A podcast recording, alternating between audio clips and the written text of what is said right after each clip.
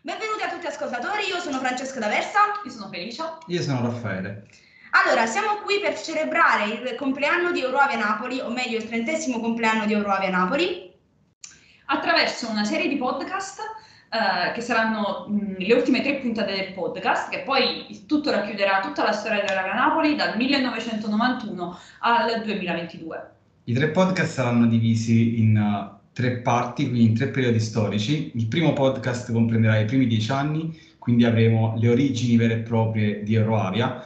Nella seconda parte avremo i dieci anni e mezzo, appunto, e sarà una parte dedicata all'evoluzione che ha avuto Eurovia Napoli nell'arco di questi 30 anni, quindi negli ultimi dieci anni, quindi nell'ultimo podcast, invece avremo dove siamo arrivati adesso, quindi sostanzialmente come ci siamo arrivati al giorno d'oggi, il presente.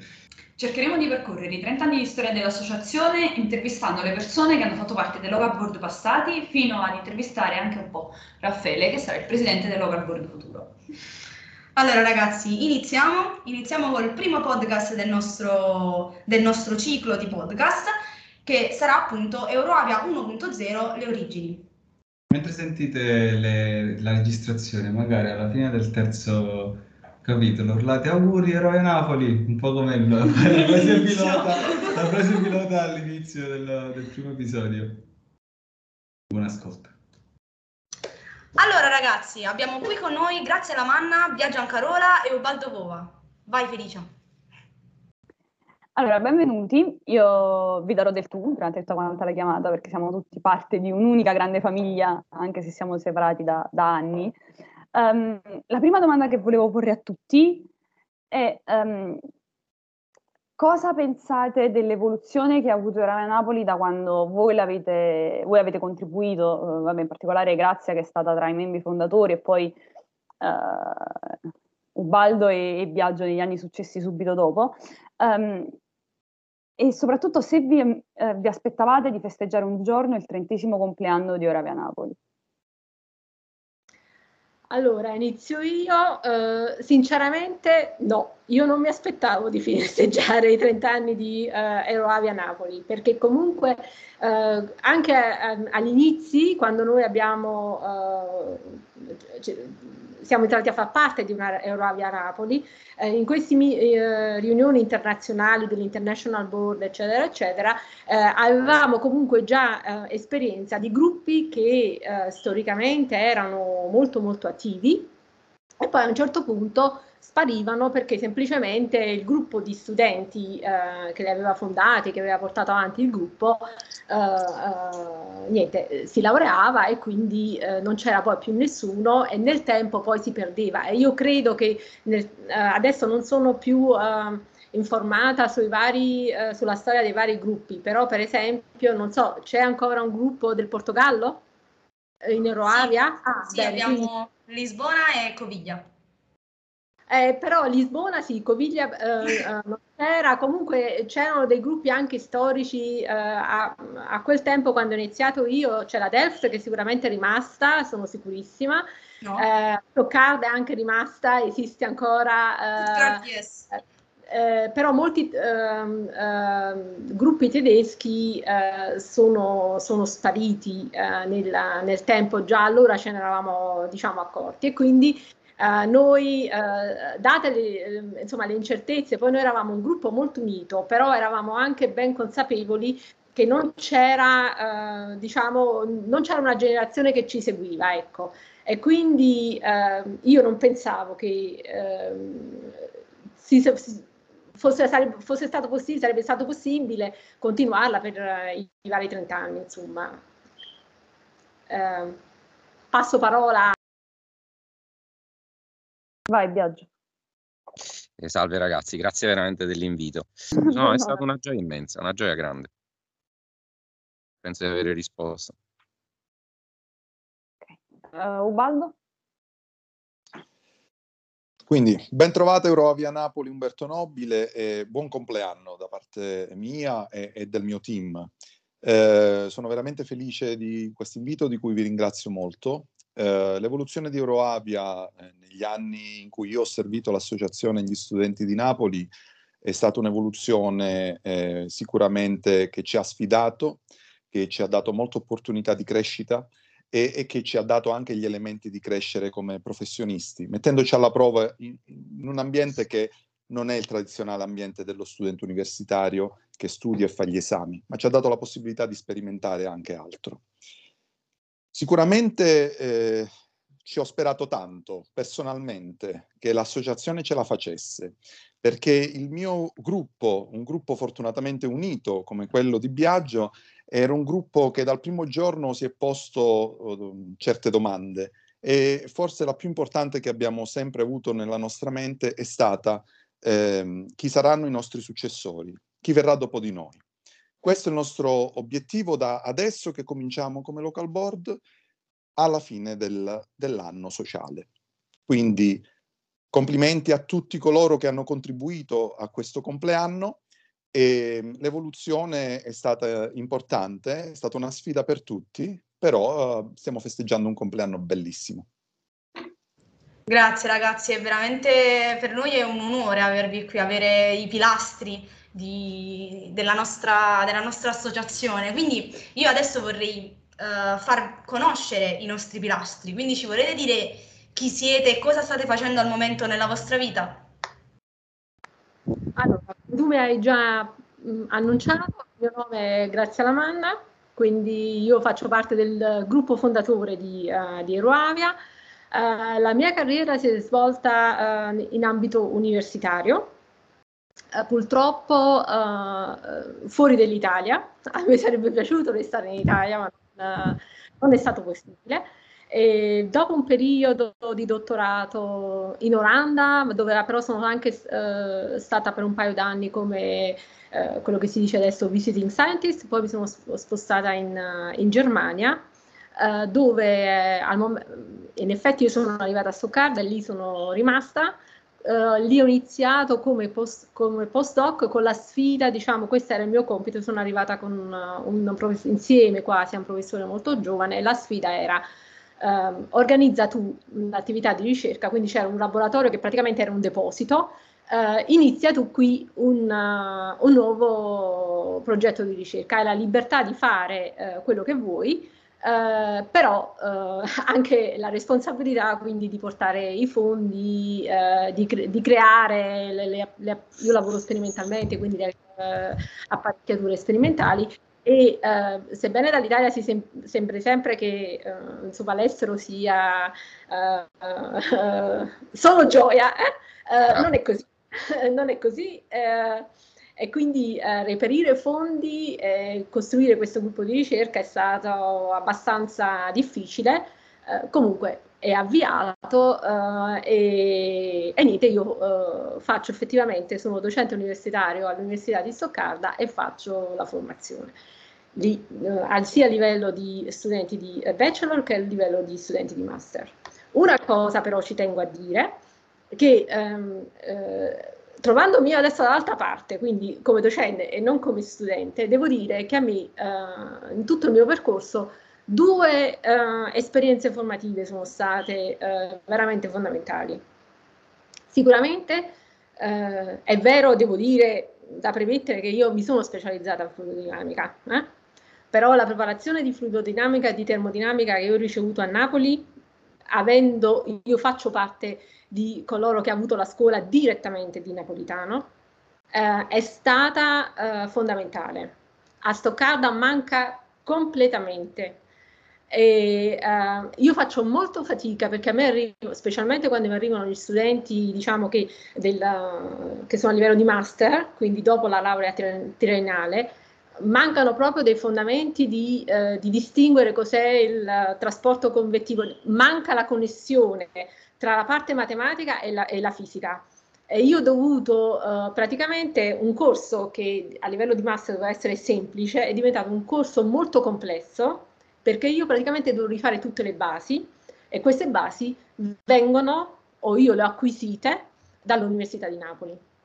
Invece la, la, formazione sperimentale, io devo essere sincera, l'ho acquisita uh, in, in, Olanda, anche perché comunque uh, questa non è una critica all'università italiana, ma comunque nessuno riesce a fare tutto contemporaneamente. la fase di, di, costruzione evolutiva e quindi là si sono fondati i due uh, pilastri. Quindi in, in, questo io voglio dire agli studenti che ci sono adesso um, di seguire soprattutto l'impostazione uh, di Napolitano, ma anche di altri docenti, non, non, c'era solo Napolitano, perché è veramente molto valida, non schematica, eh? non tipo... Uh, eh, domanda e risposta no? di queste le cosiddette multiple choice, ma proprio di fare questa, andare eh, alla base della fisica e connetterla con la matematica in modo da interpretare anche fisicamente quello che uno studia.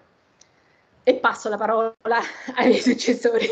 Sì, in realtà vorrei fare solamente un piccolo intervento. Uh, ti posso dire che il metodo diciamo che non è, non è cambiato, perché noi anche adesso ci troviamo ad affrontare la parte teorica di determinate materie, noi magari possiamo pensare mamma mia, a cosa ci serve questa roba? Invece è tutto il contrario, perché a quanto pare Napoli ti dà una formazione che in altre università non c'è.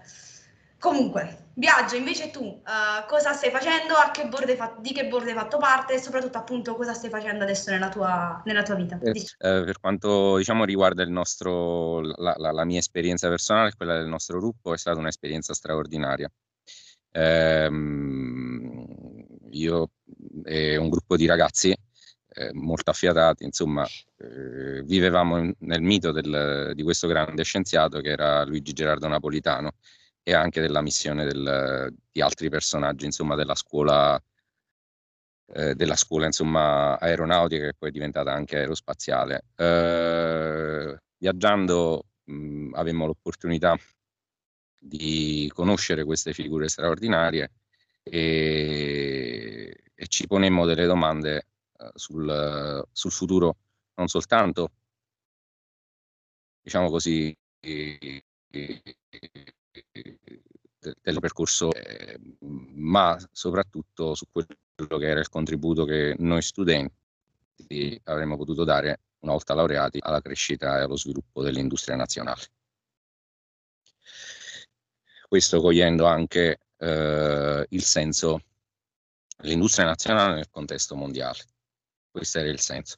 Allora, con un gruppo di ragazzi, eh, fu, fu, un anno fortunato, sentimmo insomma, lo spirito, la missione di dire noi ci lavoreremo, poi magari andremo via dall'Italia. Quale, cosa, cosa resterà dopo di noi? Questa era la domanda. E una domanda socratica, no?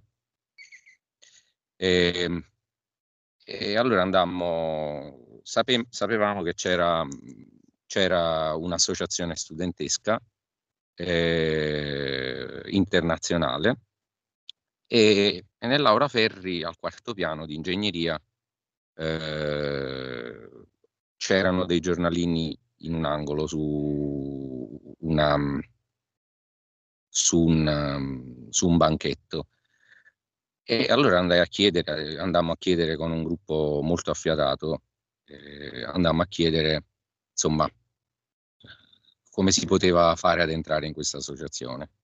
Parlando con un po' di persone, dice purtroppo l'associazione è morta qualche anno fa dopo la morte del professore. Probabilmente ecco, qualche ragazzo si era laureato, non c'era stato l'impulso probabilmente a cogliere lo spirito, insomma, eh, di chi ci aveva preceduto e, e, la cosa morì. E dopo una lunga gestazione che durò tipo tre anni, abbondanti, molti viaggi, l'impegno di tante famiglie, dopo una lunga gestazione, in buona sostanza, eh, si, si, colse l'opportunità di, insomma, prend- prendemmo l'iniziativa di eh, contattare eh, i membri eh, delle, del, dell'associazione a livello sia italiano che a livello europeo. Io frequentavo, io frequentavo Stoccolma già dal primo e dal secondo anno universitario gli ambienti del KTH. Entrai in contatto con uh, i vari gruppi europei, andavo fisicamente a, a Stoccolma. Iniziai a frequentare il gruppo di Stoccolma, mi invitarono nella loro bellissima sede, entrai in contatto anche con, gruppi, con il gruppo finlandese, tramite loro entrai in contatto qui stiamo parlando del primo anno di università, no? Primo o secondo anno di università. E tramite loro venni messo in contatto con i vari gruppi italiani che c'erano e, e venni invitato insieme a un caro amico Giovanni Miranda, amico carissimo, persona di grandissima lealtà, correttezza, ottima educazione e grande bontà, Lucano. E... compaesano di mio nonno, di mio padre e quant'altro, e partecipammo all'AMEAC di Pisa. Dopo una lunga gestazione fummo invitati a partecipare all'AMEAC di Pisa. L'AMEAC di Pisa era il momento in cui, in buona sostanza, noi non avevamo nessuna responsabilità perché il gruppo non esisteva più, purtroppo. Però c'era una lunga mh, serie di debiti e quindi fummo attaccati. Ma sono cose da studenti in buona sostanza, fummo attaccati. E noi dicemmo, noi eh, proprio andammo veramente con uno spirito veramente di, di misericordia e di missione, insomma, diciamo la nostra missione non è quella, è quella di, insomma, di dire noi vorremmo fare un gruppo, se ci date l'opportunità ci fu data l'opportunità di dare una dimostrazione di forza, poi una sorta di dimostrazione d'amore. Alla MEAC di Pisa dicemmo eh, che avremmo portato entro il, il successivo incontro eh, semestrale, l'EMEAC di Stoccarda, eh, che avremmo portato un gruppo di 30 ragazzi. Um, un gruppo di 30 ragazzi quel, in quell'occasione, diciamo così, eh, chi furono veramente lì, ci fu veramente un senso di unità nazionale, nel senso che ci fu il gruppo di Pisa che fu paterno nei riguardi nostri. Cioè, noi, all'AMEAC di Pisa noi eravamo già stati terminati da, penso, da uno o due AMEAC, se non, non lo so, perché eh, l'ultimo presidente, che era una persona squisita, era Luigi Tenneriello, che io ebbi poi il privilegio di incontrare dopo, ma anni dopo la laurea e dopo il dottorato di ricerca, se ricordo bene. Persona squisita. E, ehm, comunque all'AMEAC di Pisa eh, noi facemmo questa promessa che riuscimmo a mantenere al, a, all'EMEAC di, di Stoccarda. E all'EMEAC di Stoccarda arrivammo con un gruppo eh, con una lista di 90 e se eh, addirittura arriviamo a un picco di 105 iscritti. Ma ecco, ci sarà modo di parlarne. Eh, la... eh, io non volevo fare il presidente perché andavo a studiare a Delft. Dissi io poi non mi posso permettere. Dissi no, no, uh, insomma, comunque feci parte del board.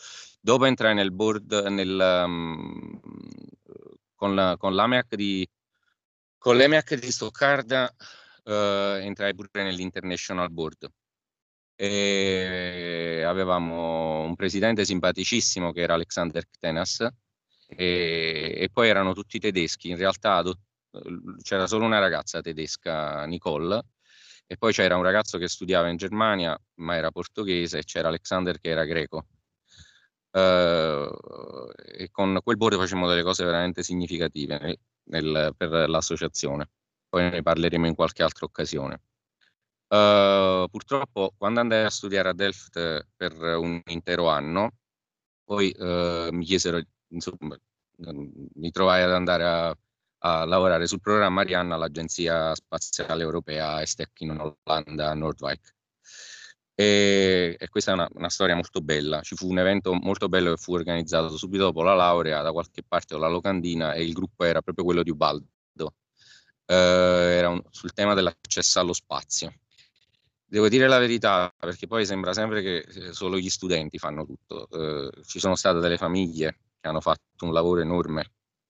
Le famiglie sono state determinanti, erano i nostri protettori e la presenza delle famiglie provvidenzialmente ha innescato anche eh, diciamo così, l'attenzione dei docenti. Non è che noi siamo figli di NN, ognuno di noi ha avuto probabilmente tra i propri genitori, eh, sicuramente tra i propri genitori, i, propri maestri.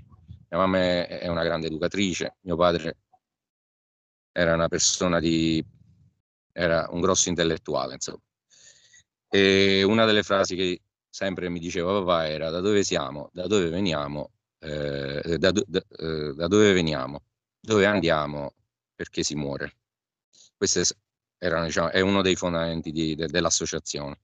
Quindi quando con Giovanni, Salvatore Bonifacio, che aveva fatto l'Annunziatella, una delle più antiche scuole militari del mondo, che non volle nemmeno essere parte del board, però era un angelo custode di tutta l'associazione e non sarei meravigliato se Salvatore ha continuato a farlo.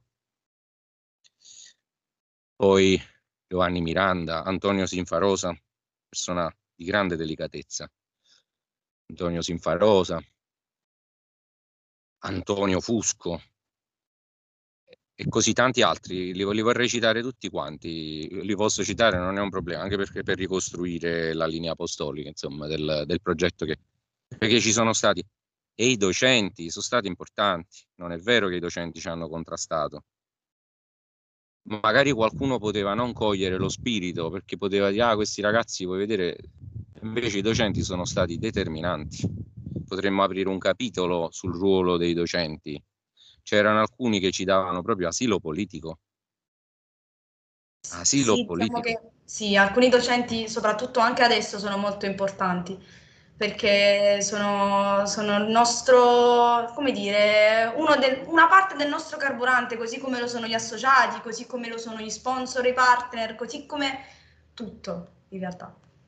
Certo. certo. È, è stato un lavoro minuzioso, mi permette di dire, Francesca, un lavoro eh, determinante. Allora, eh, avere oggi, ad esempio, eh, io non parlo di me, io non sono nessuno, avere oggi, grazie, avere Ubaldo che da, da fuori, eh, ognuno di noi, insomma, che nel proprio piccolo dà il proprio contributo, mh, mm, eh, significa appoggiare l'associazione.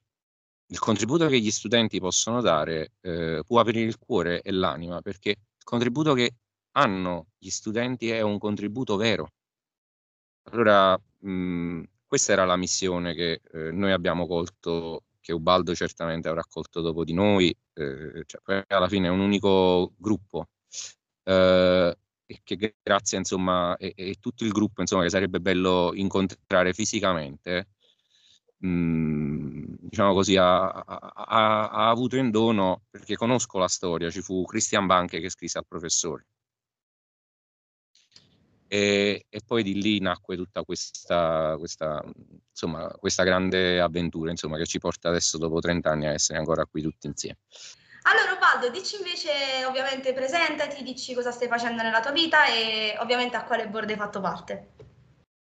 Certamente, con piacere. Ubaldo Bova, ingegnere aerospaziale di formazione, eh, ho fatto parte del board 2002-2003 e 2003-2004 come presidente, precedentemente sono stato segretario e successivamente International Editor Member nel mio ultimo anno di università.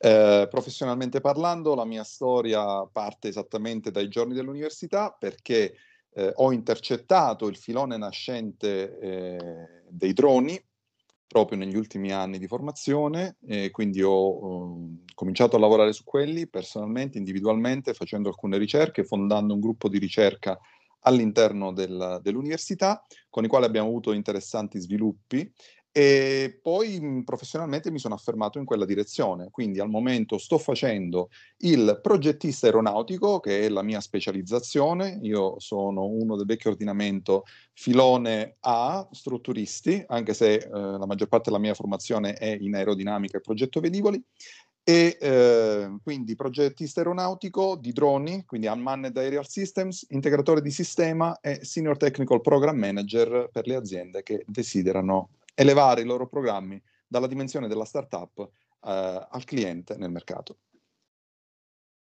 Interessantissimo questo proprio perché noi in realtà tre anni fa siamo arrivati, abbiamo iniziato ad aprire il nostro mondo con la dronistica, infatti facevamo un workshop che è stato il primo in Aeroavia eh, in cui i ragazzi avevano una brevissima preparazione tecnica e poi realizzavano i loro droni FPV e hanno sì. iniziato a, farlo, a, farli volare stesso quel giorno. E ne, sono, perché... e ne, sono, a conoscenza, scusami se ti interrompo, perché avete volato sul campo volo dell'Airone che io personalmente sì. ho fondato e ho costruito insieme a un gruppo di amici, perché in quel periodo io stavo lavorando, iniziando a lavorare sui droni. Il mio primo don- drone ha volato nel 2005 negli Stati Uniti eh, durante una competizione internazionale, ma nel seguito si è lavorato molto per passione, volavo già con gli aeromodelli RC radiocontrollati.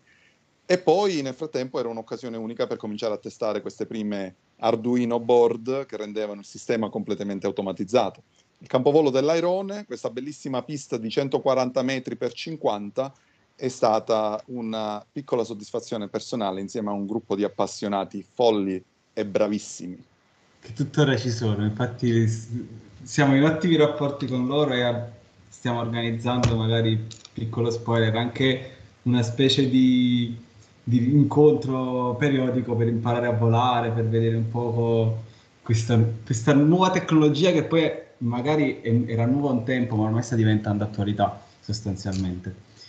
Uh, adesso invece passiamo un po' nel merito di questo primo gruppo, ovvero il, le origini di Rovia Napoli, quindi ripartendo sempre dal primissimo board appunto di Graziella Manna, e magari ci puoi raccontare come è nata effettivamente, cioè noi sappiamo comunque di Nobile, noi sappiamo in linea generale però più un, un aspetto teorico, volevo sapere un po' di più magari riguardo la, la prima parte, come è nata Rovia Napoli 30 anni fa.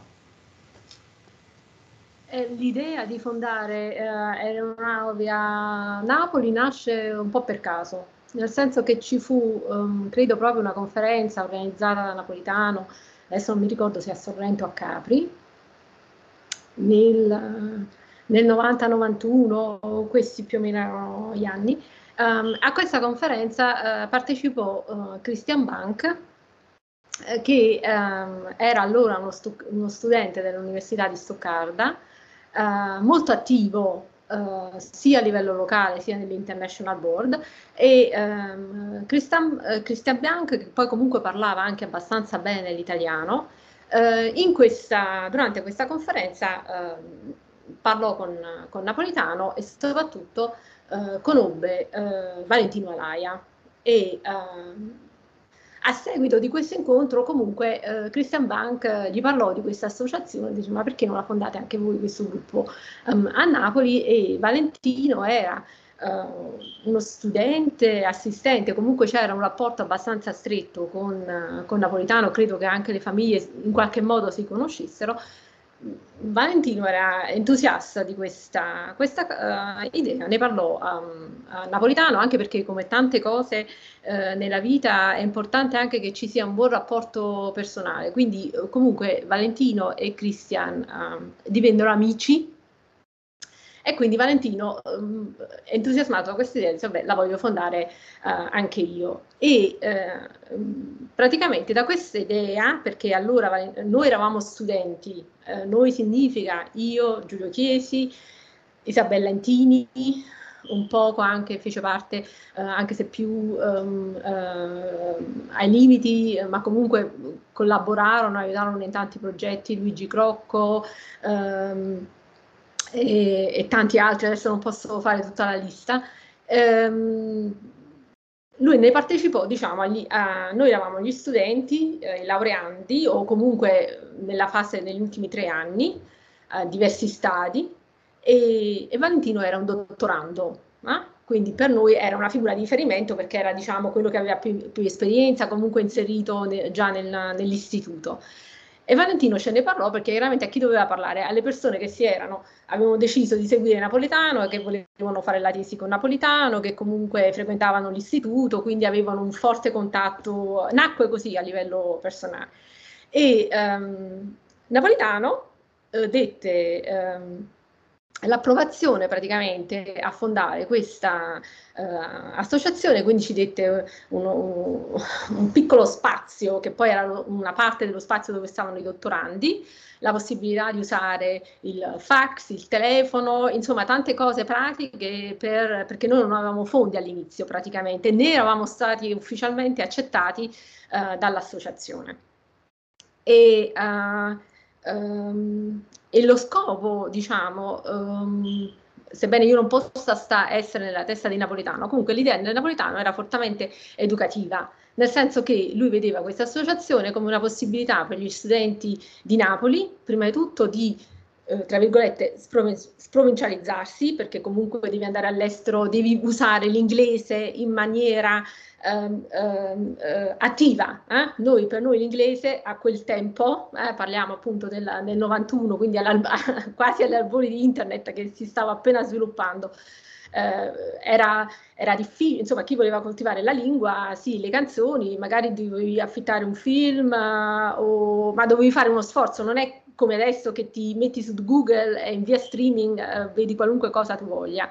Quindi era eh, questo scopo educativo di praticare l'inglese, di avere esperienza internazionale, di imparare a viaggiare, di avere contatti con altri gruppi, eh, di, anche di andare, di usare questa occasione per andare a, mh, mm, a fare uno stage all'estero, perché eh, questo fu un po' anche una spinta per tutti quanti noi e anche un poco per imparare a gestire questa è una cosa molto importante a livello di, per gli studenti, imparare a gestire come organizzare un workshop, come organizzare una, una conferenza, uh, come organizzare una, un design contest. Sono tutta una serie di aspetti manageriali che comunque se riesci a farlo come studente impari tantissimo anche a livello uh, personale. Infatti a livello personale a me mi aiutò moltissimo questa, questa esperienza. Quindi questo fu l'appoggio uh, di Napolitano e poi naturalmente noi avemmo, eh, come già Biagio raccontava prima, ci furono tutta una serie di um, AMEAC dove noi dovremmo, dovemmo presentarci come gruppo e ottenere l'approvazione,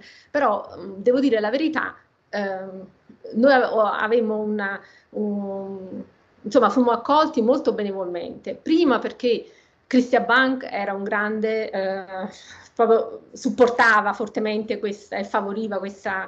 Um, eh, questa uh, idea. Poi noi ci presentammo, eravamo in una macchina, io, Valentino, Giulio e Isabella, ci fiondammo a Delft, gli, uh, avemmo anche lì un, un, contatto personale bellissimo con Eurovia Delft, per farci accettare proponemmo anche di organizzare questo AMEAC a, a Napoli, entusiasti di venire a Napoli, la, non la vedevamo proprio come una vacanza, Uh, quindi lì noi non trovammo forti uh, opposizioni. Uh, il periodo un po' più difficile fu che eh, Napolitano di lì a poco morì, quindi praticamente l'associazione dovette poi andare avanti, senza, prima di tutto con un po' un voto di potere che noi un po' sfruttammo perché oramai eravamo lì, quindi mm, non c'era nessuno che diciamo ci poteva cacciare. In più, sempre più, eh, era, alcuni di noi poi entrarono anche nell'International Board, facemmo il design contest insieme con Toulouse, insomma tutta una serie di cose per cui noi eravamo adesso attivi all'interno di eh, Aeroavia eh, internazionale. E poi eh, ehm, quando poi Monti eh, arrivò ehm, come successore di Napolitano, noi eravamo in quel momento una uh, realtà e quindi ci concentrammo soprattutto sul fatto di uh, mantenere, eh, diciamo così, la, la posizione quindi, uh, che noi avevamo ottenuto con, con Napolitano.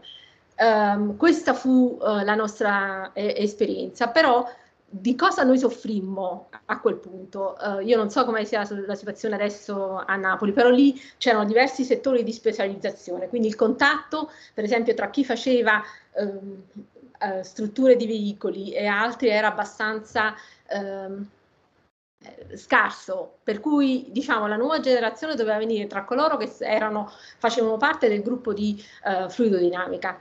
E um, Purtroppo non ci fu perché in questa fase di distinzione, tra, di successione tra Napolitano e Monti, ci fu una fase in cui diciamo, i tesisti, eh, il numero di ricercatori eh, che dovevano susseguirsi eh, venne un po' a mancare e quindi mancò a noi la possibilità di eh, creare una nuova generazione. Questa almeno è mio, la mia spiegazione per cui eh, non c'è stato un buon ricambio uh, tra uh, il primo local board e uh, i successivi?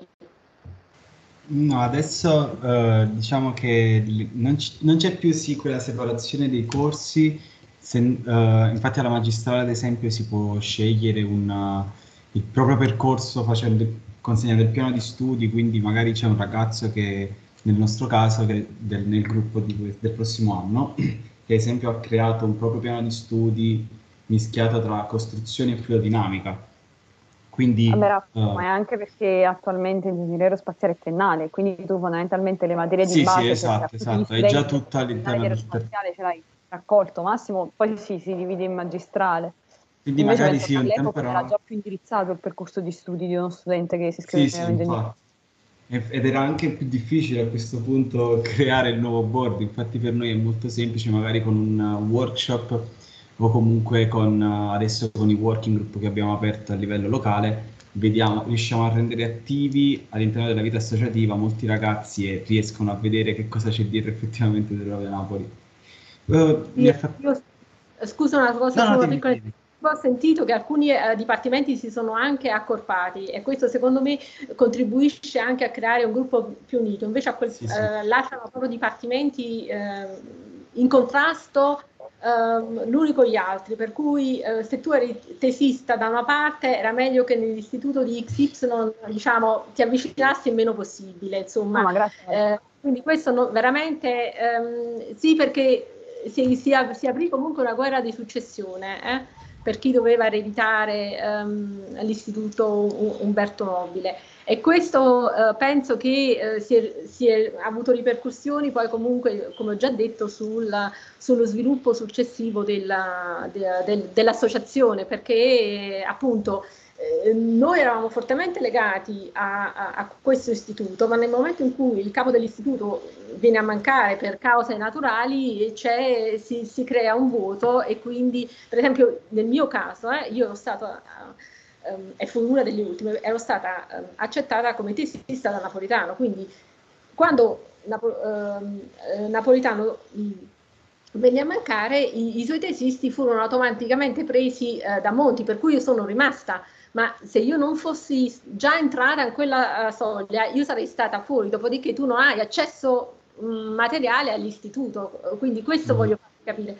Noi, il primo gruppo del local board era il local board che frequentava l'Istituto di Aerodinamica Umberto Mobile e quindi la linea di successione poteva solo verificarsi su quelle linee.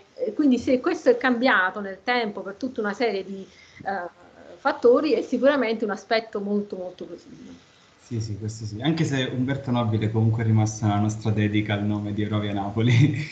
Adesso invece volevo fare una domanda a viaggio Uh, in realtà Biagio, durante i tuoi anni, noi poi mh, mm, scoprendo sempre di più, vedendo le carte, eccetera, abbiamo scoperto che tu sei stato il primo a portare uh, a fare una cosa che diciamo è diventata un po' una tradizione per Orava Napoli. Noi a distanza di, de- di, 30 anni ogni anno facciamo quella cosa, che è la visita annuale al CIRA, Centro Italia- Italiano Ricerche Aerospaziali. E abbiamo scoperto che questa cosa è iniziata con te e con il tuo board. Quindi volevo chiederti come, come hai avuto il contatto del CIRA, ma soprattutto come si è evoluta la storia? Per la prima volta portare a fare una visita nel centro di ricerca più, penso, tra i più importanti d'Italia. Co- come è avvenuta la, la, cosa?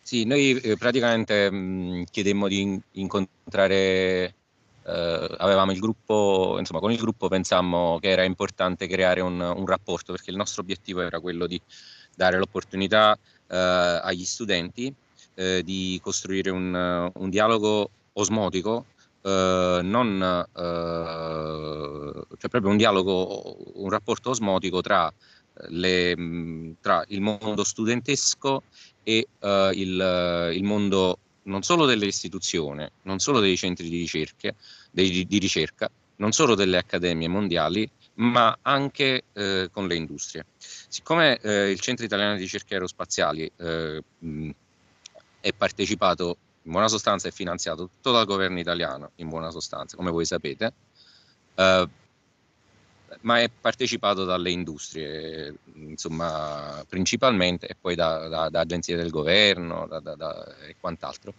Il nostro, il nostro, sogno era quello di poter, eh, diciamo così, eh,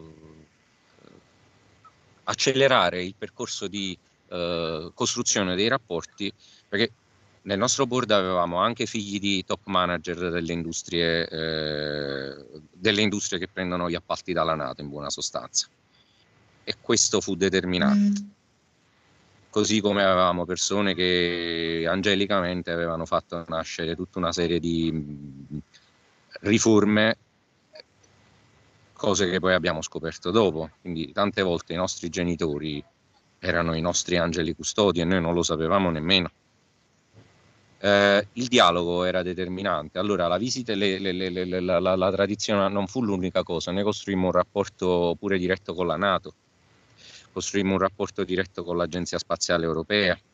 Quindi visita, le visite del CIRA che sono state una grande opportunità per gli studenti pure per costruire dei rapporti direttamente con i ricercatori del centro, che sono delle eccellenze.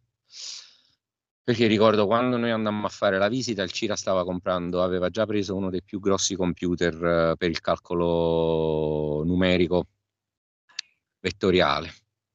Poi stava, si stava sviluppando la più grande galleria ipersonica del mondo in buona sostanza, che per lungo tempo è rimasta per quello che è pubblico, eh, poi dovremmo chiedere insomma per quello che è noto, insomma, e, e, all'epoca si stava cercando, quando noi eravamo studenti, si stava cercando di vedere se poteva funzionare, invece è stato dimostrato che la galleria personica dedicata proprio a Luigi Gerardo Napolitano non solo funzionava, ma poteva fare cose importanti.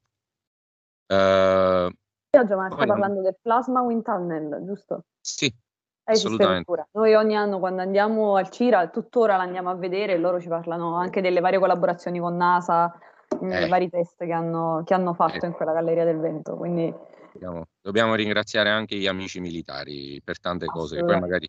Eh, poi magari ed è, ed è, stato, è, stato, è stato, estremamente delicato non soltanto uh, farla nascere per il professore, il professore eh, i, all'epoca quando noi stavamo, eravamo studenti si facevano addirittura degli studi di fattibilità per dimostrare per quello che si diceva un po' in maniera mitologica eh, insomma, che, che, che, forse non pote, poteva, non, non poteva funzionare, poteva non funzionare. Ecco. Eravamo studenti, quindi vivevamo nel mito di Star Trek, Star Wars e quant'altro. Comunque, anche ora, eh, anche ora. Eh, allora, cosa voglio dire? Non c'è stato sul Cira Felicia, c'è, stata, c'è stato molto di... E, e, con il tempo, piano piano, piano piano, piano piano, ma c'è stato veramente tantissimo, ma veramente tanto. Ma questo sicuramente, eh, Biagio. Non sono con... Guarda, c'era veramente tanto. Ma... Assolutamente. È solo che uh, vedere che anche qualche anno fa si fa, cioè si, si, è organizzato un evento che adesso noi portiamo come uno dei nostri eventi proprio a cadenza annuale. Ogni anno si fa la visita al Cina. E se non c'è eh, è una nostra pecca perché ovviamente cioè, per noi il Cina è una, il vero sogno del professore, questa è l'interpretazione che noi, cerco di, può sembrare martellante, ma alla fine tra cent'anni chissà in quale archivio sarà finita questa, questa, questo nostro podcast. E... Però nonostante Però, si finisca in un archivio, sì. cioè, è anche bello che magari tra 20-30 anni, se Ravena Napoli esisterà ancora, qualcuno aprirà per puro caso quell'archivio ripercorrerà tutta la storia e vedrà che cosa, sono stati fa- che cosa è stato fatto 30 anni prima. E Come di lascia... fatto abbiamo fatto qualche giorno fa con i documenti. E ci mancano, bello, no? ne mancano un pochino, che qualcuno forse si sarà, sarà ancora da qualche parte, voglio dire, magari eh, nei, in qualche scaffale, da qualche parte. È una sorta di macchina del tempo con cui uno può andare indietro di 30 anni e attraverso questo, sentendo la puntata, ancora infatti, indietro di altri tre. Infatti c'è stato c'è stato questo documento, questo fax di cui diceva anche Ubaldo, questo fax per uh, la conferma, mi sa, di, una, di un workshop internazionale a cui Grazia ha partecipato. E quindi quando abbiamo visto questo, questo fax, che aveva poi la stessa praticamente intestazione, lo stesso testo che magari noi dicevamo via email, eh, con tutte le indicazioni per andare poi a fare questo evento, questo workshop internazionale. E alla fine è la stessa cosa di un'email che c'è adesso, però se uno ci pensa, un tempo era un fax, quindi magari non c'era il telefono, o... cioè, e, e, questa è la famosa macchina del tempo, appunto, riesci a vedere come magari Rovia lavorava a suo tempo, c'era un altro... Esatto, esatto. Che poi in realtà, parlando, parlando appunto di documenti vecchi, no? Stiamo parlando di documenti di vent'anni fa, documenti che per esempio ci passiamo noi da presidente in presidente, perché Felicia l'anno scorso mi ha dato il file con statuti, atti costitutivi, atto costitutivo, perdonatemi, perché ne abbiamo uno solo al momento, uh, l'atto costitutivo con tutti i verbali delle elezioni. E a proposito, io vorrei fare una domanda ad Ubaldo, perché sai, c'è il tuo nome su quell'atto costitutivo e io volevo, noi volevamo chiederti effettivamente come, come è iniziato tutto ciò? Perché allora, l'atto costitutivo determina appunto l'inizio dell'associazione, ma in realtà l'associazione già esisteva, quindi ci puoi dare qualche insight riguardo questo, questo documento, insomma? Allora, ehm, rapidamente, piccolo excursus. Quando, non so se mi sentite, quando il mio team ha eh, diciamo, iniziato a collaborare con uh, gli euroaviani che si stavano laureando e che era l'ultimo scampolo di euroaviani eh, rimasto eh, che diciamo veniva dall'eroica eh, impresa che Biagio aveva fatto pochi anni prima. Eh, era chiaro, noi abbiamo cercato di ricostruire un po' le esperienze dell'associazione.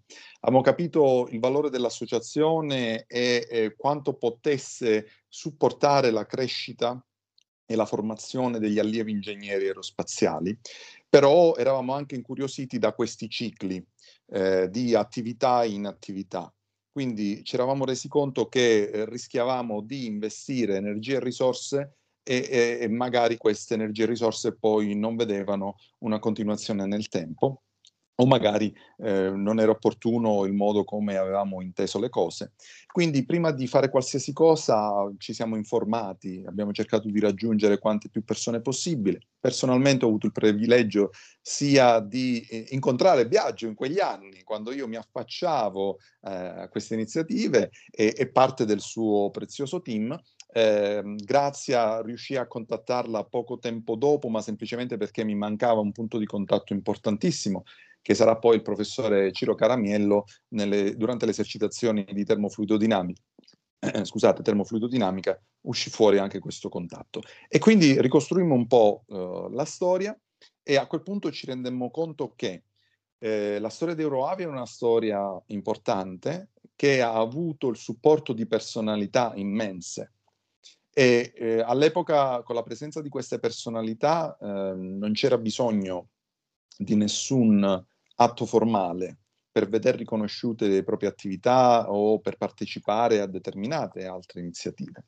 Col tempo l'università è cambiata, quando sono arrivato io c'era già una strutturazione un po' particolare, quindi abbiamo capito che affinché l'associazione funzionasse per portare avanti le nostre attività, per ricevere anche il supporto finanziario dell'università, c'era bisogno di allineare una serie di documenti formali che registrassero l'associazione di fronte allo Stato italiano. Questo era un tassello che di cui eventualmente prima non c'era bisogno e che era sostituito in maniera brillante dalle personalità presenti che supportavano l'associazione. Con l'accambiamento dell'università e la burocratizzazione di alcune pratiche ci siamo trovati quindi di fronte alla necessità di costruire i nostri strumenti per operare come associazione. L'associazione deve essere riconosciuta legalmente presso lo Stato, l'associazione deve avere un codice fiscale perché senza di questo non si può entrare in un istituto bancario ed aprire il conto corrente che è richiesto ovviamente per poi eh, diciamo, effettuare le transazioni che permettono all'associazione di operare in maniera trasparente e legalmente. Pertanto il mio team si è posto questi obiettivi e ha voluto diciamo, colmare questa necessità e, e, per questo vedete questo documento, che potrei sbagliarmi, ma penso risalga al 2003. Eh, esatto. e questo documento, come anche Biagio sottolineava, questo documento non nasce solamente da quella che potrebbe essere la mia umile iniziativa o del mio team, ma dietro questo documento ci sono letteralmente i genitori dei miei colleghi amici del board. Il documento è stato redatto, per esempio, da ormai compianto, dal papà del professore Renga. Il professore Renga è un pregiatissimo membro del mio local board, il papà è un commercialista e ci ha dato una mano a preparare la documentazione legale richiesta per poi presentarsi dignitosamente all'Agenzia delle Entrate e registrare l'associazione formalmente. Quindi questo è giusto per darvi un piccolo input e per farvi vedere che c'è questa silver lining che congiunge tutti, partendo da Grazia, Biagio, me e infine voi. Ah, sì. per esempio questa cosa che hai detto sui genitori, esatto. uh, in realtà è così che noi, cioè nel senso, uh, per, cioè, noi siamo studenti fondamentalmente, cioè io non ho la preparazione di un giurista che può scrivere una cosa del genere, Uh, delle volte noi non sappiamo nulla di assicurazioni, dobbiamo assicurarci. Nessuno di noi, è un teamwork. Ma è normale perché non è nel mio campo di, di preparazione, quindi di futura attività, tantomeno ne ho le facoltà per farlo. E allora ci sta sempre il, lo zio, il genitore, il fratello, il cugino di qualcuno di noi che subito, appena noi ci chiediamo aiuto, subito arrivano e dicono ok va bene vai, me lo faccio io questa cosa, vi aiuto io, non vi preoccupate. E in questo momento c'è l'apprendimento, perché esatto. questo punto di contatto colma un gap che esiste di competenza, conoscenza, e in quel momento gli euroviani crescono, impariamo nuove cose e le trasferiamo eh, alla successiva generazione. Esatto. Per, per farci un esempio, tipo, Uh, durante quest'anno associativo noi abbiamo organizzato delle conference call. Una di queste uh, riguardava la, la, donna nel mondo STEM, quindi abbiamo tenuto dei panel discussion con uh, la figura della donna nell'ingegneria aerospaziale, l'evoluzione, l'incrementazione delle, delle iscrizioni dopo la, la Cristoforetti, comunque una serie di argomenti che è anche una puntata del podcast, tra parentesi. E il problema qual era? Che quando noi parlavamo della, do- della, donna che deve decidere tra il mondo lavorativo e la famiglia, noi non sapevamo di che cosa, cioè io e la, la Miriam, che è un'altra membro del direttivo, non sapevamo di che cosa stavamo parlando, perché per noi noi non abbiamo un figlio o un, o un lavoro, quindi per noi mm, stavamo parlando di un problema che non era ancora nostro. E in questo ci sono state mia mamma e la mamma di Miriam a spiegarci, a dirci qual era la situazione con un punto di vista di, di persone di 50-60 anni che ci spiegavano la situazione. E lì infatti poi ti si apre la mente perché il contatto con, con chi è più grande di te ha una saggezza e una maturità diversa eh, non, non, può che far bene, soprattutto poi chi lo fa col cuore perché fondamentalmente le mamme, eh, così come i papà, no, quando ti insegnano qualcosa, te lo insegnano perché sei figlio e lo devi imparare, lo fanno cioè, mia mamma, per esempio, dice sempre: nessun altro oltre tua mamma e tuo padre ti dirà una lava da faccia che, che sei più bello. bello. Assolutamente sì, è bellissima anche questa cosa. Voi ragazzi avete un record, eh, avete portato le donne eh, alla guida di Euroavia Napoli Umberto Nobile. Questo vi fa grande onore, è un altro importante riconoscimento e vi posso anche raccontare molto rapidamente che nel 2003-2004 quello che era all'epoca eh, il mio International Contact Member, poi segretario, l'ingegner Sperindeo, ricevette un'email da una cadetta dell'Accademia, il comandante Cristoforetti all'epoca era entrata da poco in Accademia, aveva sentito parlare di Euroavia e ci contattò per sapere, per avere delle informazioni. Ecco, wow. Questo è il bello di Euroavia, la possibilità di aprire delle opportunità a tutti. No, ma tu conta per esempio, io, mo, mh, io sono, sono, stata, questo lo volevo chiedere a Grazia in realtà già da prima, no? Io eh, sono stata il primo presidente donna dell'associazione, dopo 30, 29 anni, perdonate, 29 anni di, di esperienza e invece quest'anno c'è la maggioranza di donne nel direttivo con Francesca Presidente. E, e, io pensavo che era una cosa tanto strana, no? Sai, dici dopo 30 anni c'è stato il primo presidente donna, un po' strano. E poi invece, sempre con il tempo, le varie carte, le varie carte che volavano in giro per la sede, in realtà abbiamo scoperto che le donne all'interno del direttivo ci sono sempre state. Direttivo più, direttivo meno, quando ce n'erano, quando ce n'erano poche, quando ce n'erano tante, ma ci sono sempre state fondamentalmente nel, nel, nel direttivo e grazie appunto ne, nella prova, noi ce l'abbiamo qui nella prova. Grazie, domanda un po', un po', strana. Tu eri in un gruppo di tutti maschi in quel momento? A parte, tu hai, hai detto Ilaria? L'altra. No, Isabella. Isabella. Isabella, perdonami, errore mio.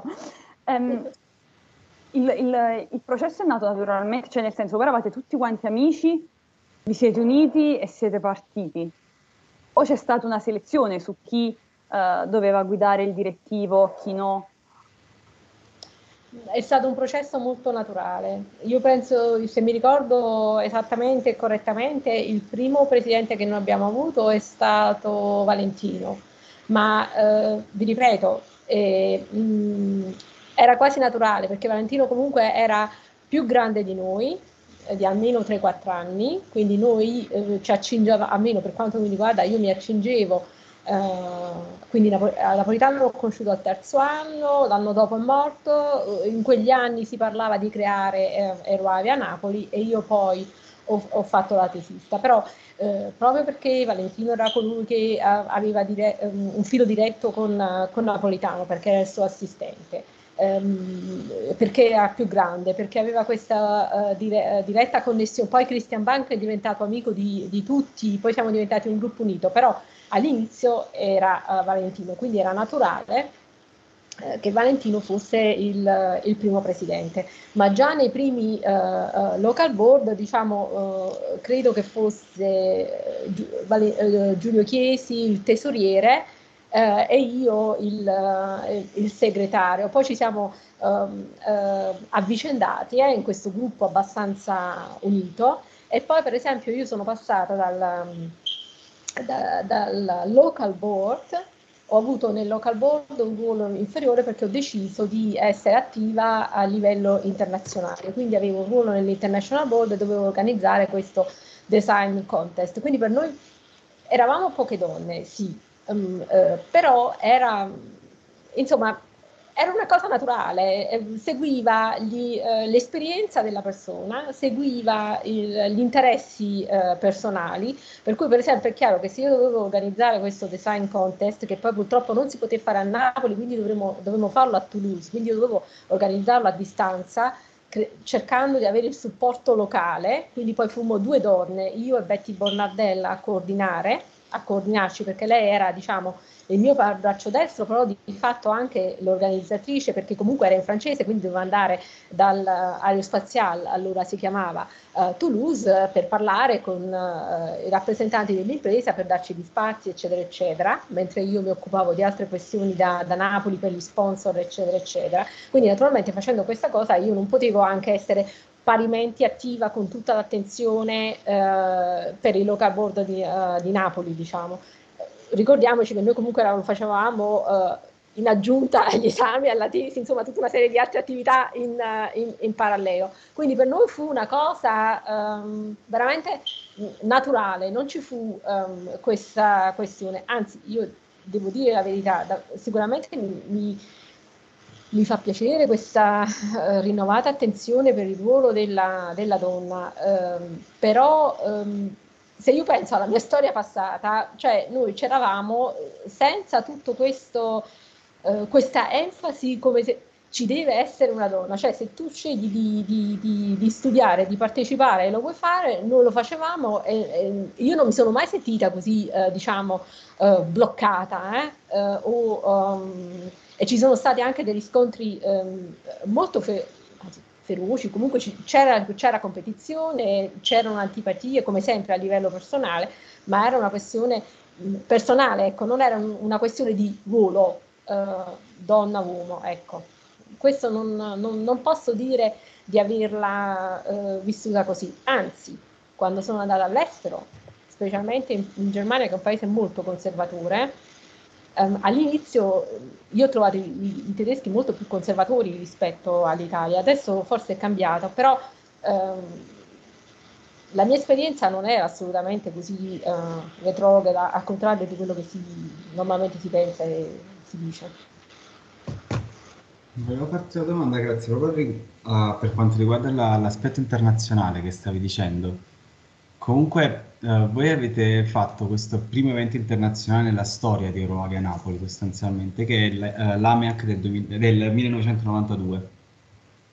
E cioè, per noi, quando, abbiamo, quando Valentina Laia ci ha contattato su Facebook per uh, dirci ho ancora la locandina di questo AMEAC, la volete, magari la mettete in sede, per noi è stato praticamente un onore, perché sapere che Euroavia Napoli ha organizzato come primo evento l'AMEA, che è comunque uno dei due congressi più importanti per, uh, per Avia International proprio, E poi, eh, come hai detto tu, quando avete annunciato alla fine che Ravia Napoli avrebbe ospitato l'AMIAC, che tutti sono stati felici, dopo 30 anni questa cosa non è cambiata per niente, perché come minimamente durante un congresso noi ci permettiamo di dire vogliamo provare a organizzare un evento internazionale ospitato da Napoli, impazziscono tutti perché dicono sì vogliamo venire a Napoli, non vediamo l'ora, è qualcosa che vogliamo fare. Quindi volevo sapere com'è stato invece da parte, cioè per loro è stato entusiasmante, da parte vostra invece partire proprio con l'AMIAC. Cioè noi lo vediamo molto grande per questo. Che lo è. Eh, sì, lo è, però fu un'esperienza molto positiva perché noi, parla- noi partimmo in quattro, fondamentalmente, i nomi che ho già detto, andando, vi ripeto, un po' a, a, a non allo sbando, ma insomma con questa idea, sì, eh, fondiamo Roavia in quattro questo era. Cioè, I numeri che ho sentito prima, 105, dove? Quando? Non, da noi non c'erano, eravamo quattro. E quindi eh, il fatto di creare, um, di fare questo AMEAC ha poi um, funzionato da, da volano per di, per la prima fase di eh, Eroavia Napoli, perché noi poi siamo tornati e quindi poi abbiamo detto, eh, sentite, noi dobbiamo eh, ospitare questi studenti ehm, stranieri, quindi tanti, tanti colleghi, tanti ehm, ehm, altri studenti eh, che naturalmente studiavano ingegneria ehm, aeronautica, allora aerospaziale adesso, eh, dall'idea di anche loro entusiasti, ah wow, eh, organi- eh, vengono un gruppo di studenti, non ti preoccupare, in questo senso di nuovo torna il ruolo delle famiglie, perché in effetti le famiglie poi eh, si fecero carico, perché questa era una grossa differenza, se, se vai a Delft, se vai a a Stoccarda, in tanti altri paesi, penso che sia ancora adesso, loro comunque hanno queste, eh, qui in Germania le chiamano WG, quindi queste eh, case studenti praticamente, eh, e tu vieni ospitato lì da altri studenti, magari dormi per terra in un sacco a pelo o, dividi il letto, insomma in qualche modo si, si organizzano, ma noi sicuramente ai tempi miei questo non era, tu fondamentalmente se sei fortunato sei fuori di sede hai una tua stanza, ma se no eh, vivi in famiglia, ok? Quindi furono le famiglie a ospitare. Noi così um, coinvolgemmo um, tantissimi altri ragazzi che poi fa- um, sono stati veramente attivi con l'AMEAC, cioè l'idea di ospitare questi studenti stranieri, di portarli in giro, di organizzare, ha fatto da volano e da collante per tanti studenti eh, universitari perché l'hanno vista tutti come un'ottima occasione, diciamo, di, eh, di aprirsi. Eh? Quindi eh, magari tutta la parte amministrativa, fondare l'associazione, portarla avanti, combattere per avere la sede, com- per mantenerla, eccetera, eccetera, questo aiuta, interessava po- molte poche persone. Um, però il fatto di ospitarle appunto um, eh, personal, uh, personalmente, ecco, uh, è stata positiva, quindi noi abbiamo registrato un forte entusiasmo. Eh, eh, quello è stato proprio il picco per quanto riguarda uh, la fondazione della, di Aeroavia Napoli.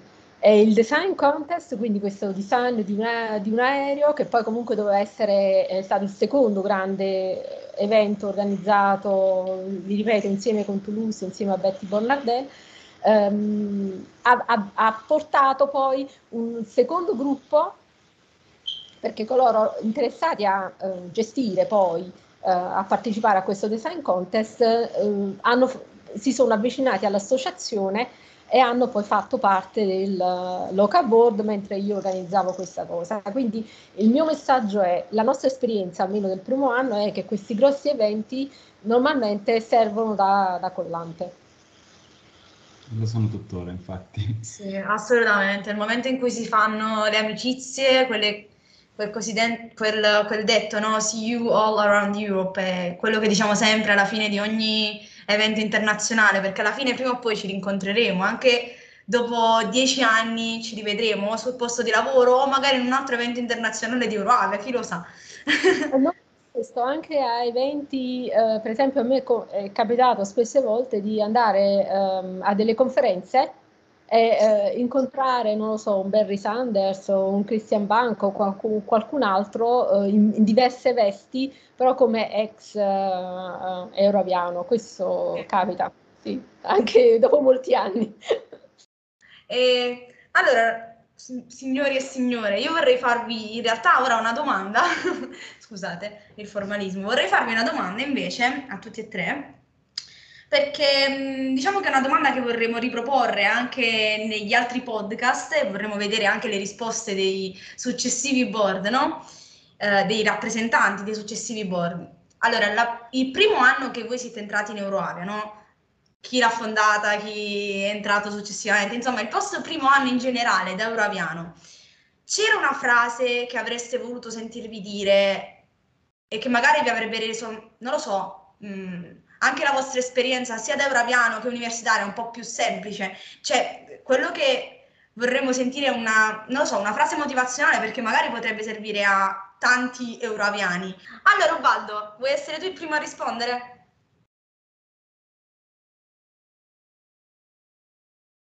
Sì, se desiderate. Uh, beh, me ne sono sentite dire tanti di frasi in quel periodo, ad essere sincero, e sono state tutte abbastanza utili. Uh, per essere onesti, penso che uh, più di tutte quella che ci è servita a noi, e poi ce la siamo sentita dire dopo un po' di tempo, forse non è educatissimo per il podcast, ma è la verità dei fatti, è stata in napoletano a misurata per palla che è stato un invito a saper fare le dovute scelte, a saper commisurare le nostre sfide, a sapere che tipo di anche attività volevamo, uh, quali tipo di attività, a quali tipo di attività volevamo dare una priorità. Noi abbiamo avuto diciamo, la fortuna e il privilegio di avere tanti mentori in questa nostra avventura e pertanto chi più chi meno tutti quanti ci hanno guidato in un modo o nell'altro e questa penso che sia stata una frase che è arrivata ad un certo punto quando stavamo espandendo le nostre eh, attività ed operazioni e a quel punto eh, diciamo i più esperti, più anziani nell'Ateneo ci hanno invitato a uh, saper scegliere, saper progettare le prossime eh, avventure, le prossime mosse e, ehm, è servita anche in seguito. E servirà anche al futuro board alla fine, giusto Raffa? Credo, credo di sì. Sì, eh, questa è una cosa che in realtà serve a tutti. Ogni volta che iniziamo con la famosa riunione di settembre, la prima esatto. riunione dell'anno, iniziamoci a quella frase lì. Esatto. allora, grazie. A te invece che cosa, quale frase avresti voluto sentirti dire?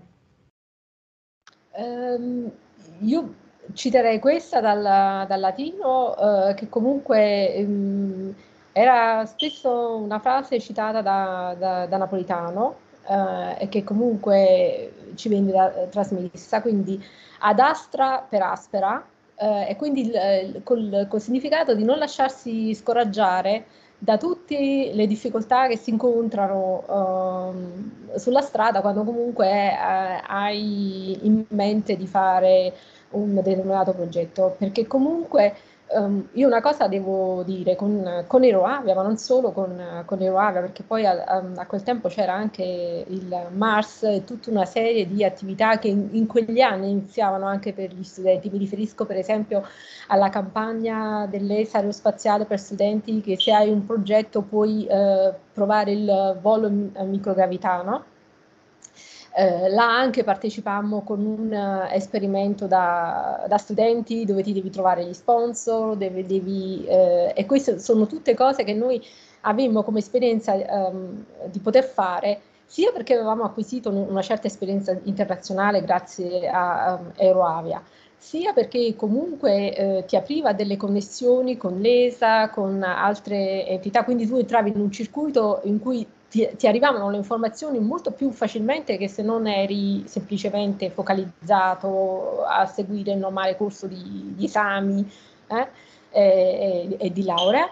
E, e terzo, eh, almeno per i miei anni, erano le prime esperienze che gli studenti potevano fare, però naturalmente non era facile perché credo che non lo sia nemmeno adesso perché comunque devi sostenere tutte le spese eccetera eccetera, però c'era questo Uh, esattamente, dice è difficile, ti devi, devi, fare una mole di lavoro perché non è solo la parte eh, scientifica, devi trovarti tutti i finanziamenti, però non ti scoraggiare, vai avanti se hai questo sogno, se hai questo progetto. Io questo è quello che mi sento, cioè che, che sentì, eh, non ha detto a me personalmente, però con genera come, come filosofia e questo um, mi sentirei di uh, comunicare anche agli studenti di oggi.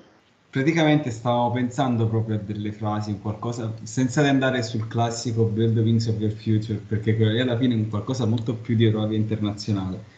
Vorremmo qualcosa anche di nostro, e questa è alla fine per una bella frase da poter utilizzare. Eh, possiamo chiedere sapere quale o è una sorpresa? Cosa? La... Quale frase avete scelto? No, stavamo pensando a questa qui che adesso hai detto, ah. proprio perché deriva da napolitano, per questo. Purtroppo non possiamo mettere a misura di palle. no, quella è una cosa che forse scriviamo sul regolamento interno ogni volta che inizia Quello lo potete mettere. In realtà è così. Scusate la franchezza, ma guardate, io uh, mi reputo uh, nel mio piccolo, uh, diciamo, un operativo sono un ingegnere operativo, non, non, non, ci siamo mai nascosti davanti, ecco, non abbiamo mai nascosto le difficoltà, non abbiamo mai nascosto i piccoli risultati e le soddisfazioni che, che abbiamo ottenuto, quindi molto realistici. E il mio team è stato un team molto realista che ha affrontato tutte le sfide in maniera molto molto realista. Per la frase io ho studiato un poco sia napolitano che nobile, perché comunque queste due figure, almeno alcuni come me, affascinavano molto. Una delle frasi epiche di, di, Nobile era non la prima ma l'ultima missione è quella che conta. Perché lo sapeva benissimo e la figura di Nobile è una figura controversa e poi se si va nella storia qua si può fare una conferenza di settimane. Tuttavia, per farla molto breve, è un personaggio che ha avuto una storia e delle avventure controverse in un periodo storico decisamente difficile e controverso, ma che ben conosceva, aveva una competenza tecnica, eh, devo dire, decisamente mostruosa e che ben sapeva quali fossero le sfide di fronte a un progetto avveniristico. Andare a Polo Nord oggigiorno con un aereo da turismo, una, un amico che sta trasferendo questo aereo da turismo da Pavullo nel Frignano, Modena a, eh, a, New, a New York, e questo è un ultraleggero che ha uh, da solo 100 e più cavalli di potenza nell'unico motore che porta a bordo e stanno avendo grosse difficoltà. Immaginate di andare lì con un dirigibile di 77.000 metri cubi, certo non vi potete nascondere e certo non potete nascondere la vostra resistenza aerodinamica. E quindi eh, Nobile era un progettista, sapeva bene determinate cose, e le sue frasi avevano questo spesso doppio significato progettuale tecnico e, e politico anche. Eh, lui è stato il nostro professore, il fondatore dell'Istituto di Aeronautica eh, e l'Istituto di Aerodinamica, anzi, nel 28 e insomma se andate a cercare un poco troverete una, una storiografia mostruosa. Cerchiamo, cerchiamo no, ma in realtà la inseriamo anche sul sito questa parte uh... delle loro vite perché esatto. alla fine prima anche di questa conversazione, che comunque per questo dicevo le origini dei Rovi a Napoli, per noi c'erano queste due figure di Umberto Nobile e Napolitano che guidavano diciamo, la partenza di Rovi a Napoli e quindi diciamo, noi abbiamo sempre seguito loro, uh, i loro ideali, anche se non li conosciamo effettivamente, certo. quindi tutto per tradizione, per, per parola, diciamo, per ciò che ci passano. Quindi noi dove siamo arrivati adesso della storia nostra. Infatti noi abbiamo anche detto, visto che lo stiamo facendo adesso il sito, sfruttiamo magari questo evento per capire come poter strutturare per bene una, una buona descrizione della storia di Rovia Napoli, che era un po' lo scopo proprio di questa chiamata alla fine. Giusto. Ok, Viaggio, invece qual è la tua frase motivazionale, quella che avresti voluto sentire tu? Eh, allora, cioè, ci, ci sta una frase molto bella di Kennedy, John Kennedy, e, um, diceva così, ask not what your country can do for you, ask what you can do for your country. Cioè non porti la domanda cosa possa fare il tuo paese per te, piuttosto poniti la domanda cosa possa tu fare per il tuo paese. E questa è stata una frase stupenda, che poi secondo me era una frase che sposava anche, insomma, chiunque avrebbe fondato l'associazione. Insomma. E questo era lo spirito con il quale, insomma, noi... Questa era una frase che secondo me mi piacerebbe lasciare. Poi ce n'è una molto bella di Eugenio Montale, è tratta da Prima del viaggio. Un imprevisto è la, la nostra unica speranza. Vero, molto bella. Ok, grazie mille signori e signori per la vostra partecipazione. Veramente vi ringraziamo, vi ringrazio io a nome di tutto il local board passato, presente e futuro perché più o meno vedranno tutti e, e faranno, ascolteranno tutti questo, questo podcast, questo e i successivi due.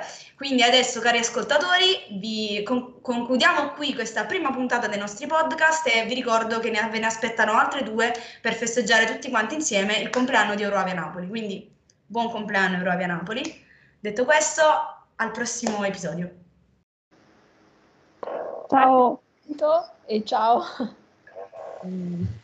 Grazie, è stato bellissimo e congratulazioni. Grazie. Grazie, buon compleanno.